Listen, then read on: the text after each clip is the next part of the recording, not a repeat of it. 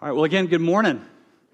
Uh, I'm uh, lead pastor David Cumby, and on just again on behalf of the Apostles family for visiting with us, we're so glad that you're here. This summer, uh, we have been going through a series called uh, We Believe, and we're really looking at this ancient practice within the church of saying together what we believe as we gather together using the Apostles' Creed. And so we are coming to the end of that series, the, the end of the creed this morning, um, and so I'm excited to do that. Also, I did want to just pause and just uh, thank you so much. Johnny and Brianna uh, and Dylan for leading us in worship this morning. Uh, as Johnny said in the beginning of the service, you may uh, not have heard this, uh, but Ryan and Lauren had their baby, and so we're super excited to welcome baby uh, Ezra, their little girl, into the world and celebrate with them. But John, uh, excuse me, Ryan's taking a little time off, as you might expect. Uh, and, uh, and so we just want to continue to pray for them and celebrate and give thanks for that. And then also, I, I did want to mention that um, Lauren and Walker Clark had a baby also last week, a little baby boy, and so we're super excited uh, about that. And, um, and his, his name is Baby Charlie.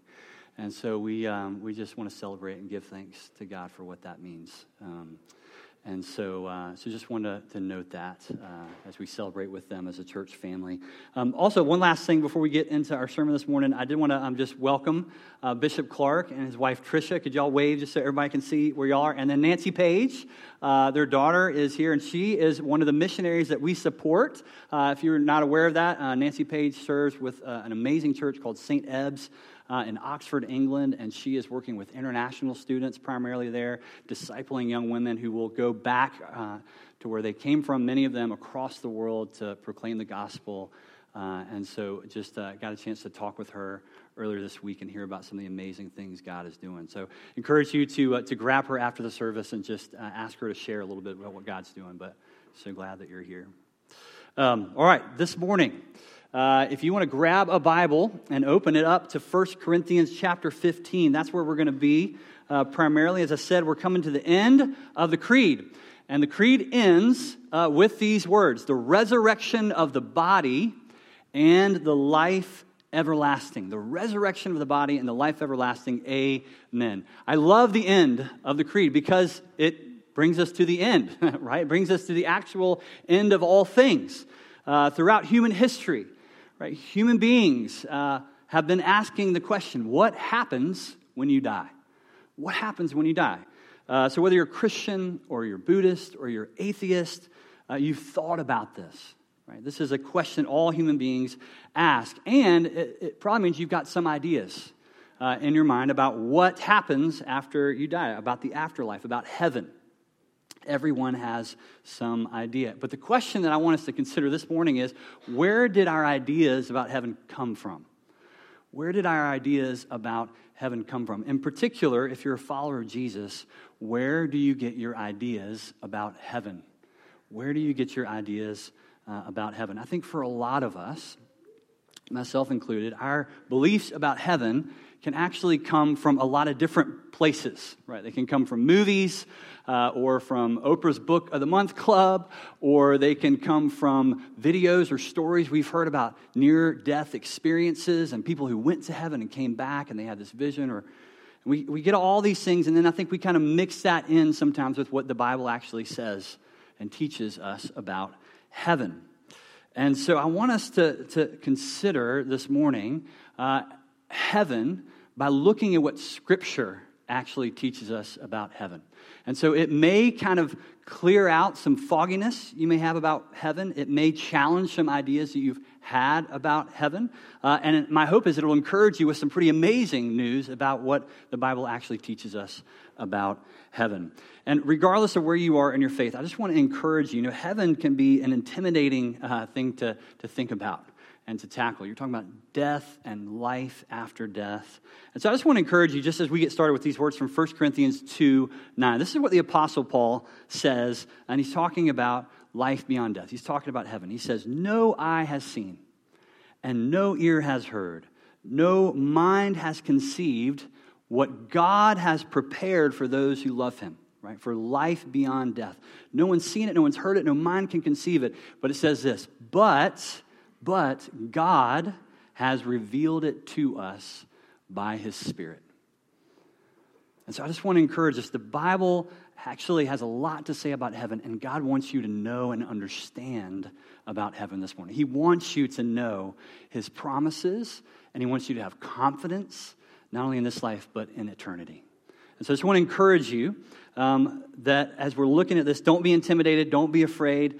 Uh, and I know if you're talking about heaven, you probably already have some things that have come up in your mind, right? Some questions you may have uh, about heaven. Uh, you may be wondering, for example, um, when, when we die, what happens with the, the relationships uh, that we have with people who have died before us? Do we get to maintain those relationships? What about the relationships we've had in this life? uh, like marriage and, and, and, relationships with friends and, and, family? What, what happens? Do those continue in some way? Uh, you know, do dogs go to heaven?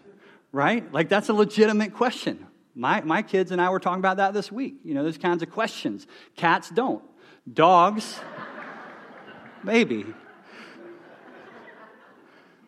Will there be college football in heaven? Okay.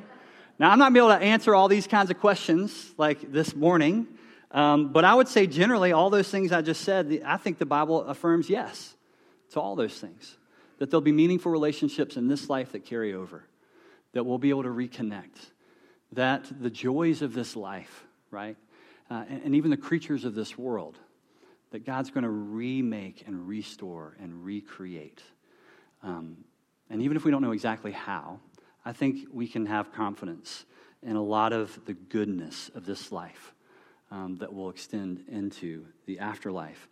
And so um, I think the Bible answers all these questions, and, and, it's much more complex than we can get into this morning. So, this is why I, I encourage you to do what I always want to encourage you to do, which is study the scriptures for yourself. Um, and if you want to look uh, into this topic of heaven and you have questions, specific questions, there's a great resource that I, could, I would recommend that would help you as a guide through the scriptures. It's a book called Heaven by Randy Alcorn. And it's really, it's, it's, it's really, really, really good because it's solid on scripture. Uh, and he's really clear about what he thinks versus what we can know uh, based on what Scripture says, and he tackles these kinds of questions like in the book. So, great resource, Heaven by Randy Alcorn. I encourage you to use that as you look to God's Word for answers. But the Creed this morning, the Creed is focusing us on, I think, two aspects of eternity the resurrection of the body, and then the life everlasting. So, we want to look at those two questions. What is the resurrection of the body? And what is the life everlasting. And then, real briefly at the end, I want to talk about why does all that matter to us here and today, this week, as we leave this place. So, first, what is the resurrection of the body? Now, first, just to clarify, this is not talking about Jesus' resurrection. Right, we, we could, I think we could make that mistake. We could think, oh, resurrection of the body, they're talking about Jesus in the creed. The creed has actually already invited us, right, to affirm our belief that Jesus indeed has risen from the dead. So this is a different resurrection. This is the resurrection of our bodies, right? The resurrection of our bodies. So, as followers of Jesus, this is what the gospel teaches us that we've received forgiveness for our sins, that we have new life with God and in God, in Christ, and that His Holy Spirit now lives within us. And yet, even all that being true in this life, the reality is our bodies decay. The reality is that our bodies fail us, and ultimately, ultimately, everyone will die. And the Bible describes death as creation's final enemy. Right? Death is the final enemy, and on the day when Jesus returns, he's going to defeat that final enemy. That's one of the things that's going to happen when Jesus comes again. And we, as followers of Christ, will experience the final victory over this final enemy. And 1 Corinthians tells us about that here in chapter 15. The, the, the sting of death has been taken away because we know this truth that when Jesus returns, he will have victory over death. There will be this mass resurrection, right, of all those who have died in Christ. And so, this is the bodily resurrection that we're talking about um, in the Creed. And this bodily resurrection, it really matters. It's really important. Uh, why?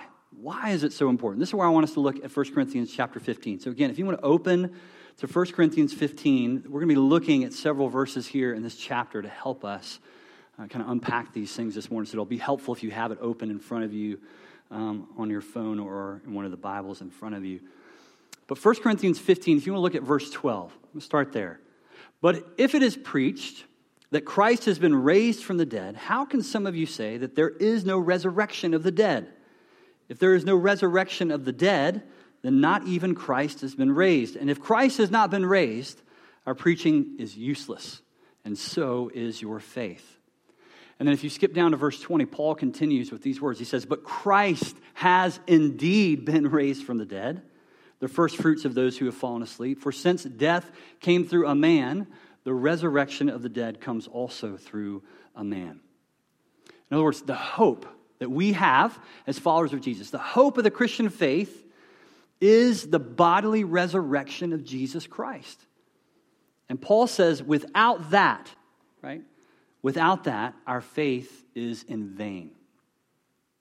Now, why is our faith in vain if there's no bodily resurrection of Jesus? In part, because of what Jesus came to do. Right? Jesus came to rescue real flesh and blood human beings, not disembodied souls or spirits. Right? God created us in his image, and part of that is our physical being. And so Jesus entered into the physical world. He took on flesh, that's what John 4 and 14 tells us, and he became like us. And so his bodily existence and his bodily death and his bodily resurrection matter. And this is why this is, this is so important. God, we have to understand, made a physical world, right, with physical beings. And this matters when it comes to heaven because here's, here's, what, here's what's amazing. Here's what may be different than what you've always thought about heaven. Heaven, heaven itself is a physical reality. Sometimes we kind of get this idea heaven is just kind of ethereal, you know, clouds somewhere distant, misty, you know. No, it's, it's physical. It is a reality of a place, which means when we get there, we're going to need a physical body to be there. It's a real place. And so when we go, we need a body. This is what Revelation 21 1 is pointing us to. John says this Then I saw the new heaven and the new earth, for the first heaven and the first earth had passed away. So, a new heaven and a new earth. That's our ultimate destiny for eternity. In the beginning, God made a physical earth, and the life he will store will be a new physical heaven and earth. The first heaven and earth, the old heaven and earth, is our present reality. And this body, this body that you and I are, are experiencing right now, this is the old body. And at the resurrection, we will get new bodies for this new world. New bodies that won't decay or fade, they'll never pass away.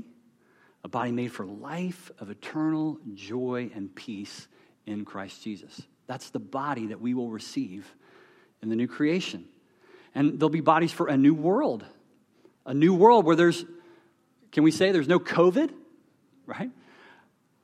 A world where there's no cancer, a, a world where there's no uh, war in Afghanistan, a war where there's no earthquake in Haiti, a, a world where there's no terrorism and corruption and pride and fear and isolation and rejection.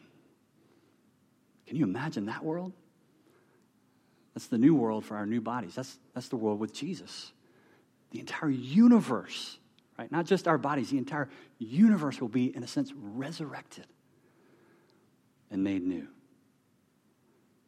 So maybe you're wondering at this point, well, what, what's this resurrected body going to look like? like what's, what is this resurrected body that we're going to get? Skip down to 1 Corinthians 15 35. We're not the first to ask this question. Someone may ask, Paul says, how are the dead raised? With what kind of body do they come? Paul's a little harsh. You foolish person. I'm like, I thought it was a legit question. Uh, What you sow, he goes on to say, does not come to life unless it dies. And what you sow is not the body that is to be, but a bare kernel, perhaps of wheat or of some other grain. But God gives it a body as he has chosen, and to each kind of seed its own body. For not all flesh is the same, but there is one kind for humans, another kind for animals, another for birds, another for fish. There are heavenly bodies and earthly bodies, but the glory of the heavenly is of one kind, and the glory of the earthly is of another. There's one glory of the sun, and another glory of the moon, and another glory of the stars, for stars differ from star in glory. So is it with the resurrection of the dead. What is sown is perishable, what is raised is imperishable. It is sown in dishonor. It is raised in glory. It is sown in weakness. It is raised in power. It is sown a natural body. It is raised a spiritual body. There is a natural body. There is also a spiritual body. You got it? what in the world is Paul saying? Right? What is he getting at? Now we could spend we could spend all morning kind of drilling down into this. Let me just highlight two things that I think are important for us to understand about what Paul's saying. First, he is saying the abundant life, right, that we receive in Jesus is eternal.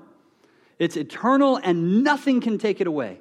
You, as a human being, have been given a life as a human being, and you've been resurrected into life in the resurrection of Jesus. And that life is yours, and you are in Christ, and nothing can take, change that. Nothing can take that away. Nothing, not even death itself, is what Paul's saying.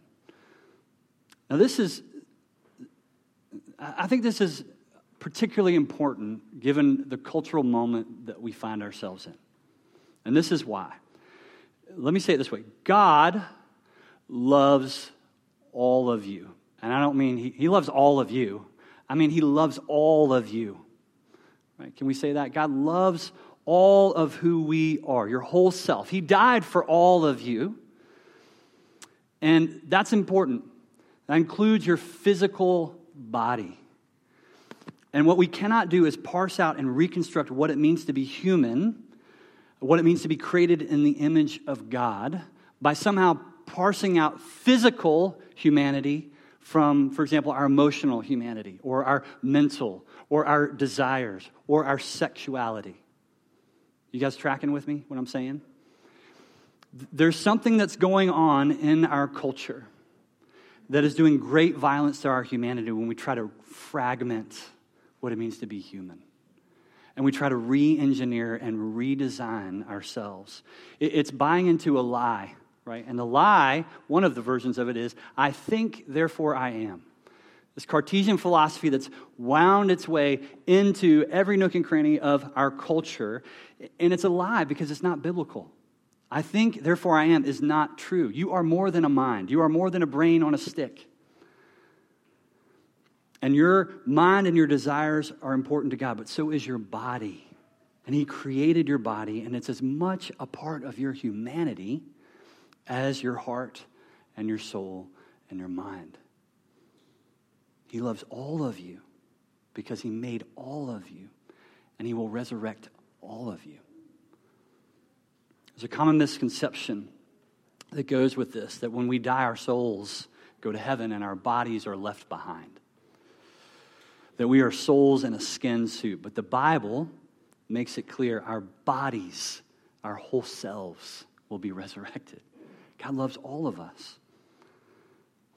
So I think that's an important thing that Paul is, is, is, helping us understand this, this wholeness of what it means to be human, and that nothing can take that from us, not even death. The second thing I think he's saying here is he's telling us about the kind of resurrected body we'll have. And what, what he's getting at is the kind of resurrected body we'll have. It, it's, it's, it's the same as what we have now, but it's different. Right? And you, I think you get an inkling of this in Jesus' own resurrected body. It was Jesus, but he was, he was different. Scars, but, but different, right?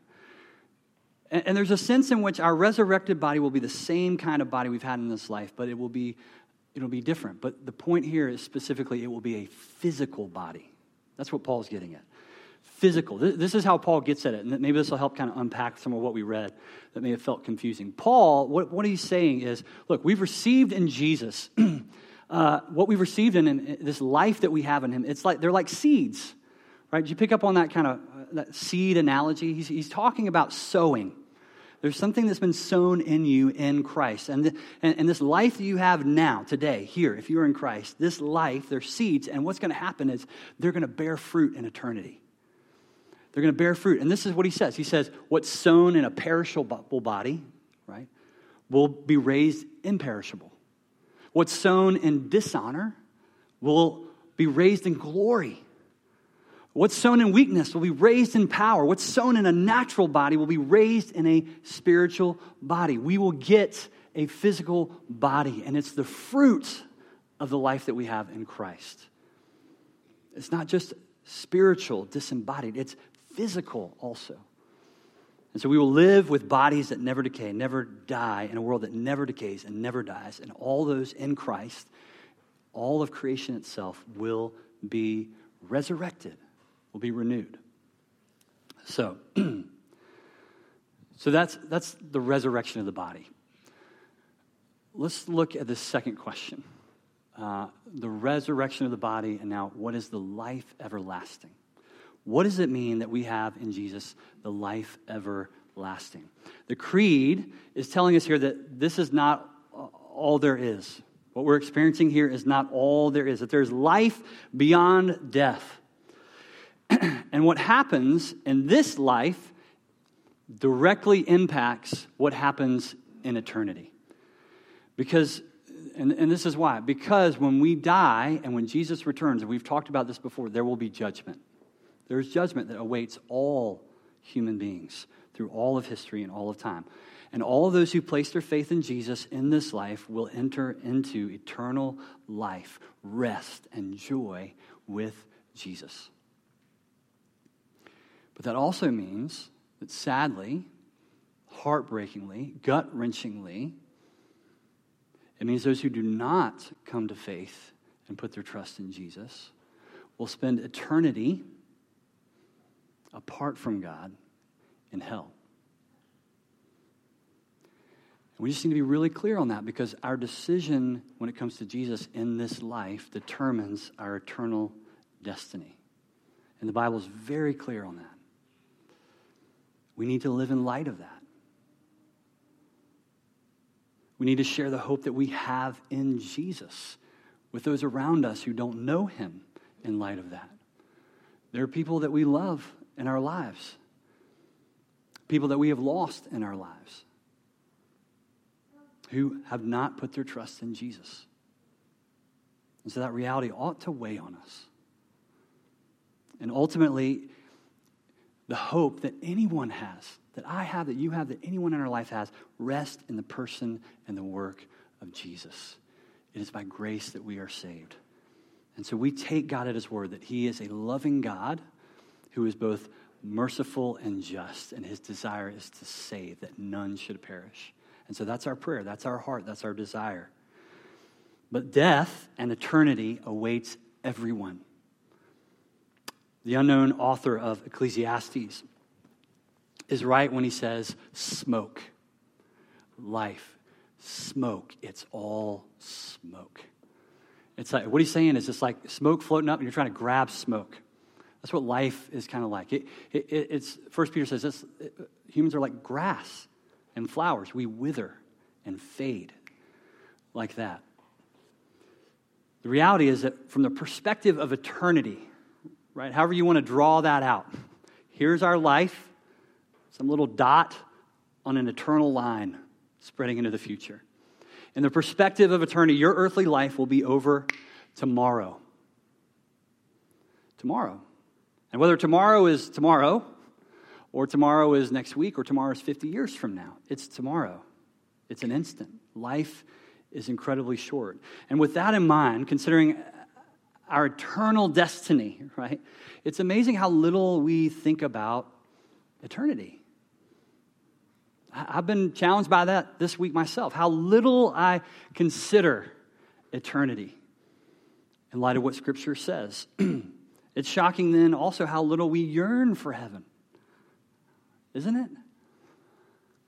This wasn't, by the way, always the case in the church.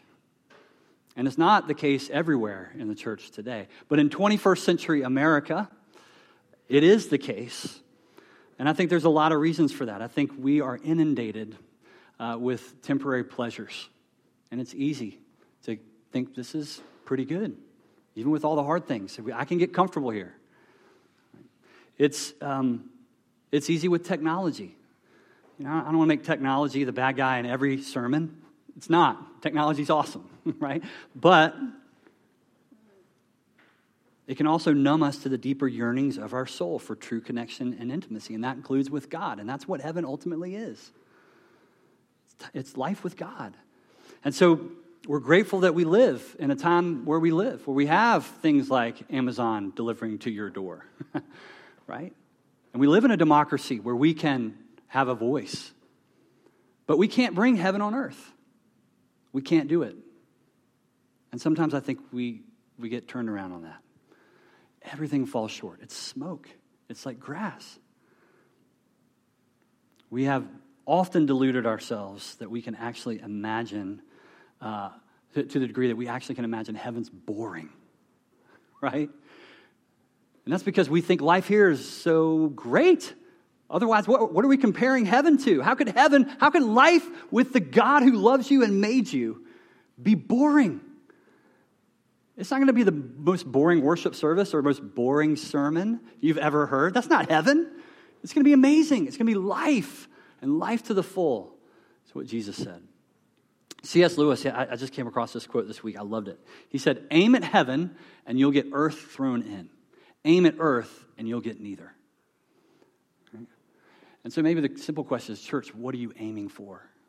What are we aiming for? I think we need to have our imaginations renewed when it comes to heaven. We need to, as Paul says in Colossians 3, set our minds on things that are above, not on things that are on earth. For we have died, and our life is hidden with Christ in God. When Christ, who is your life, appears, then you also will appear with him in glory. That's heaven, that's eternity. Heaven is a place where there's infinitely more and more and more of infinitely good things. And it's not just wishful thinking. Jesus made promises. John 14, 2, Revelation 21, 4, 1 Corinthians 2, 9, Revelation 21, 18. I mean, look in the Word, and Jesus will tell you this is the life that we can expect. This is the life you were made for, life with God, and that's what we'll experience. To yearn for heaven, to yearn for heaven is to yearn for Jesus, ultimately. It's a yearning to be with Him and to know Him intimately and life with Him forever. The cry for heaven is not wishful escapism, it's not cliched sentimentalism. It is the cry for intimacy with God for eternity. To follow Jesus is to yearn for the resurrection of the body and the life everlasting. It is to yearn to be in his presence for all of eternity, knowing, knowing that thousands of years, millennia will go by, and it'll never get old. It'll never get old being with Jesus. That's what we get to look forward to. So, resurrection of the body, life everlasting. Real quick, why this matters for us. I think there's a lot of implications for this in the way that we're living and thinking and relating to God and one another. But here's just two quick things I think might be helpful takeaways. Um, first, this matters because it gives us hope for the world. It gives us hope for the world. The coming of heaven means that God will not be satisfied until he redeems not only each of us, but the entire universe. God's plan is to redeem the entire universe. The creation waits, this is what Romans 8 says, waits with eager longing for the revealing of the sons of God. Creation itself will be set free from its bondage of corruption and obtain the freedom of the glory of the children of God. Creation itself groans for resurrection. Heaven is not just about you and me, it's about God purging the physical universe of sin and its consequences once and for all. Praise God. Praise God. We need that in good news, don't we? That this world we're living in that feels so broken and confusing and adrift, God's going to set it all right. He's promised to do it. So it gives us hope in the world that seems really broken. And then the second is it gives us hope for our daily lives, for personal hope, I think. In Christ, we know what awaits us beyond death. We know how the story ends, so we can live today and tomorrow and the next day and every day until Jesus comes back. We can live with hope because we have confidence that no matter what's going on in our lives, we know how the story ends, we know where it's going. Our labor, Paul says, is not in vain because of that. And we can run the race and not grow weary. I read this story this week, and I just want to share it with you as I close. In 1952, a woman named Florence Chadwick stepped into the water uh, of the Pacific Ocean off Catalina Island to swim uh, to the mainland of California. She had already uh, been, I think it's about 15 miles, um, if I remember right. She had already been the first woman, woman to swim the English Channel both ways. And on that day that she uh, set off from Catalina, the weather was foggy and chilly. She could hardly see the boats that were accompanying with her. And she swam uh, for, I think, like 15 hours. And so it's more than 15 miles. She was swimming for 15 hours. When she uh, begged to be taken out of the water, her mother, uh, in a boat that was alongside of her, uh, told her, Look, you're so close, you can almost make it. Finally, physically and emotionally exhausted, she stopped swimming and was pulled out and into the boat.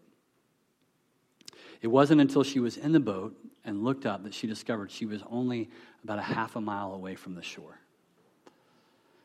And in the news conference the next day, she said this. She said, All I could see was the fog. I think if I could have seen the shore, I would have made it. I think if I would have seen the shore, I would have made it. I just thought about that quote this week. Following Jesus in this life is really hard. It can be really hard. It's a joy, and it's worth it. And we have to remember that the shore is right there. And if we can just keep it in view, we can make it. We can make it.